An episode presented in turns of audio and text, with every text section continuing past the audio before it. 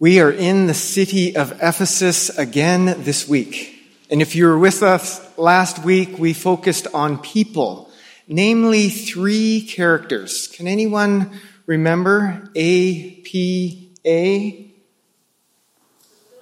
Priscilla, Aquila, and Apollos. Yay!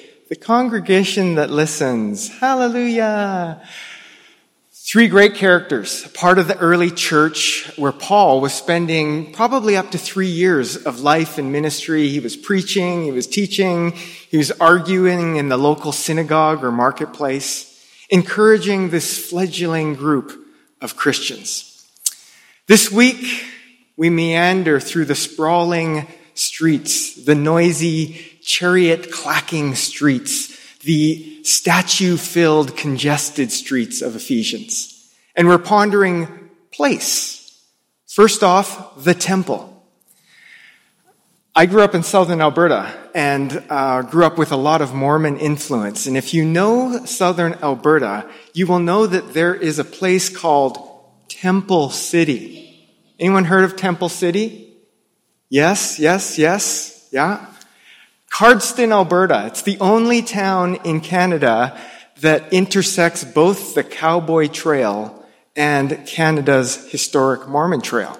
Fun fact, right? This small town with its massive Mormon temple attracts people from all over the country.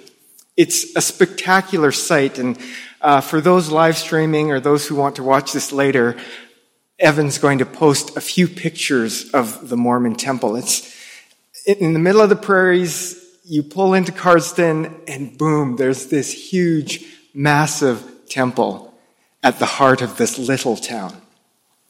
So we're talking about Ephesus, though, and Ephesus was, was also a, a temple city. And the temple, at the time of Paul and his people being there, is one of the seven wonders of the ancient world. Um, its footprint is one and a half times the size of a football field. It's got what some describe as a forest of columns, 127 columns, 20 meters high, which I imagine would reach to the, the very peak of our uh, ceiling line here, two meters thick, the whole building made of marble. It's the largest religious temple of its time, and it has prestige and power. And it functions in lots of ways in this big city of Ephesus. It's um, the place for civic decrees to be uh, cried out. It's um, got so much money, it's, it's a bank economy system of its own. It provides asylum for fugitives. Uh, the religious center of Ephesus is the temple. And if there's going to be a parade or a religious procession, it starts at the temple, it flows through the city, and it ends at the temple. And at the center of this glorious temple is the statue of Artemis, uh, known to be five meters high, and many believe that it had landed in the middle of the temple courts straight from the heavens above. So it's a, a spectacular statue to behold. And people come from all over the country. They offer gifts and sacrifices to Artemis so that she might make their lives successful and even procreative. Because Artemis is known as the giver of life, the giver of fortune, and people do whatever it takes to appease and find favor with this goddess. So, of course, there's lots of money to be made around the temple and the temple courts. Uh, there's businesses to be had. There's temple swag, right? Maybe they had the I Heart Artemis t shirts that they would sell in the local courts. Um, money handlers, currency exchangers, uh, trying to get a quick profit, selling animals or selling trinkets, whatever it might be to help the common people offer sacrifices to Artemis. Whatever would increase their chances of winning Artemis's favor.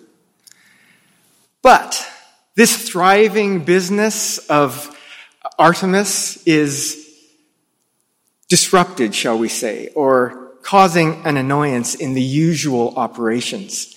And we read in today's story that no little disturbance broke out concerning the way.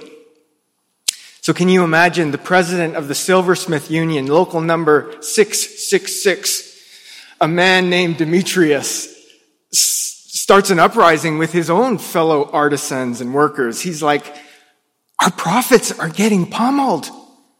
Our, our production hamstring. Paul and these followers of this new, strange way bring danger. They claim that our products are of ill repute. Can you believe it? And not only do they insult us in the hard work of our trade, they insult our beloved Artemis. And Paul has even been known to have the nerve to defy her majesty, to question her purity and her protection. And it's not just our paychecks that are at stake. It's the reputation of our beloved Artemis who I might remind you brings cash to our pocketbooks. I mean, brings worshippers to our fine city and glory to our great and holy goddess who gives us what we want when we offer her the right sacrifices. And the chant begins, great is Artemis of the Ephesians. Great is Artemis Come on, let, let, let's create the drama here. Great is Artemis of the Ephesians. Great is Artemis of the Ephesians. And you imagine the crowd and kind of that mob mentality that takes over. Maybe you've been at a, a hockey game or a, a football game where, you know, the crowd starts chanting and then people join them. It doesn't work for us to get wins in this city, apparently, but for Artemis at this time, it was great. Great is Artemis of the Ephesians. And so then they start pouring into the local arena, probably 20,000 of them. And they drag Paul and his companions, uh, a couple of them named for us, Gaius and Aristarchus. They're, they're pushed onto the arena stage. Are they going to punish and crush Paul's friends? Are they going to send a message to these followers of the way that their lowbrow brand of religion is not welcome here? Maybe Paul should get involved. He's a great orator. Let's get him to speak to this noisy, uh, raucous crowd and set the record straight. Or not. We read that cooler, wiser heads prevail and Paul flees the angry mob. Great is Artemis of the Ephesians. And who would have imagined that the town clerk wins the day, preventing this mob to turn into a dangerous riot? He cries out, Citizens of Ephesians, everyone knows that Artemis is great. We're the city where her statue came from the heavens and is in our temple courts. Stop your rioting. These followers of the way are harmless. And if the Silversmith Union needs to have a meeting, get them to contact my schedulers. And he simply says, be dismissed. What a strange and maybe a bit surprising end to this story, which might leave us to ponder, what do we do with a story like this, Lord? Are we supposed to be like the town clerk, hmm, just calming down riots? Maybe. Or are we supposed to be like Paul, who, in an unusual way, this story flees? He's usually the one who's pressing into the crowd, but he simply flees the crowd. He doesn't enter the fray. He doesn't get involved with the frenzy. That's interesting too. But I'd like to suggest that perhaps the way that we live out of the story today is to say that in Temple City, let's not be seduced by the temple. Let's not be seduced by the grandeur, the architecture, the lure of fortune and fame, prestige, power, riches. In Temple City, be a people. And Paul might even say, be a temple. Because Paul would write about it in his letter to the Ephesians, probably five to seven years later. And I imagine he was learning lessons in that moment amongst that riotous crowd that he would then write about when he wrote to the Ephesians. I reread the letter to Ephesians this week, and if you have your Pew Bibles still open, you can open up to chapter 2 of Ephesians. And I tried to read it like a temple city citizen. And it brought some great new meanings for me. In chapter 2, we read Paul, and he writes, So then you are no longer strangers and aliens, but you are fellow citizens with the saints and also members of the household of God. You are built upon the foundation of the apostles and the prophets with Christ Jesus himself as the cornerstone. In him, the whole structure is joined together and grows into a holy temple in the Lord. Aha! In whom you are also built together spiritually into a dwelling place of God. So it's not about marble columns or stunning architectural design, quick profits, lucky charms, because everything else will crumble and be brought to ruin. And if you go to Ephesus today, it is um, on the west coast of modern day Turkey. And if you go and try to find the site of this great temple, there's one column left. And again, uh, Evan's going to post a picture of that. You can find it online. Out of 127 columns, there's one left in a lonely, barren, swampy field. So we should take encouragement to believe that our cornerstone isn't in modern day Ephesus.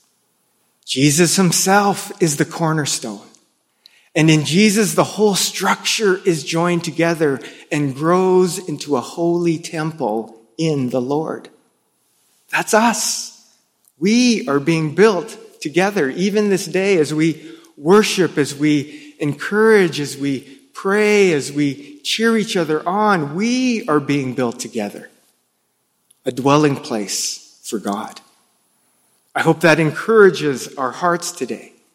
We become a dwelling place for God. And I didn't feel like we needed to come up with more community building words because the ones from last week's story of Apollos and Priscilla and Aquila were good ones to carry on into this week. As we live out this life, it's about mentoring. It's about strengthening. It's about listening and learning with humility. It's about nurturing. And last week we talked about Apollos and Priscilla and Aquila, and together in Temple City, they were being built into the dwelling place of God. Eugene Peterson, the Christian pastor and uh, contemplative writer, when he reflects on Ephesians and the temple people, he, he puts it this way The local, immediate, participatory aspects of church are extended in Ephesians by describing us as the building materials used to construct church. Men, women, and children are just as material as boards and bricks. Jesus is the cornerstone, and we are whatever else makes up the structure rafters and joists, flooring and roofing, doors and window frames. When we consider church, we must not be more spiritual than God. Church is a place and a building, but church is also people and relationships. And I think our songs and our prayers and even what Don was sharing with the kids today people and relationships. We become the building materials of God. So again, mentoring, listening with humility, strengthening, nurturing, God gathering us together, building this dwelling place. A holy temple where we're set apart, but we're also invited to be together. God making God's self known to us with names and words. From a few weeks ago, when Jeremy was preaching, he talked about the importance of names and words. He said, Words and names matter. And even with what Ken was talking about earlier, right at the beginning of service, what does it mean for us to build a life together? An essential part of it is words and names. You, me, Josie, Jack, Jesse, Jeremy. I'm using all these J names because then I can end with Jesus. You and me, rafters, joists, doors, window frames. You and me, a dwelling place for God. Strengthening, nurturing, even holding each other up. I love that image of the dwelling place. If we are door frames and joists and roof beams and windows and walls, then we are holding each other up. And so, as I've been doing over the past several weeks, I want you to pause and look around you, whether you're here in the sanctuary, whether you're here on live stream and you can look around your room or look around the horizon of your life? Who are those doors and window frames, those joists, those boards? Maybe they're near you. Maybe you'll turn to them even now and go, Thanks, board. Thanks, window frame. Thanks for holding me up in this place, in this season. Maybe you'll hang another leaf on the tree because you've got a name of a person who holds you up, who helps build us into the dwelling place of God. Let us be grateful for each other, for we are temple people.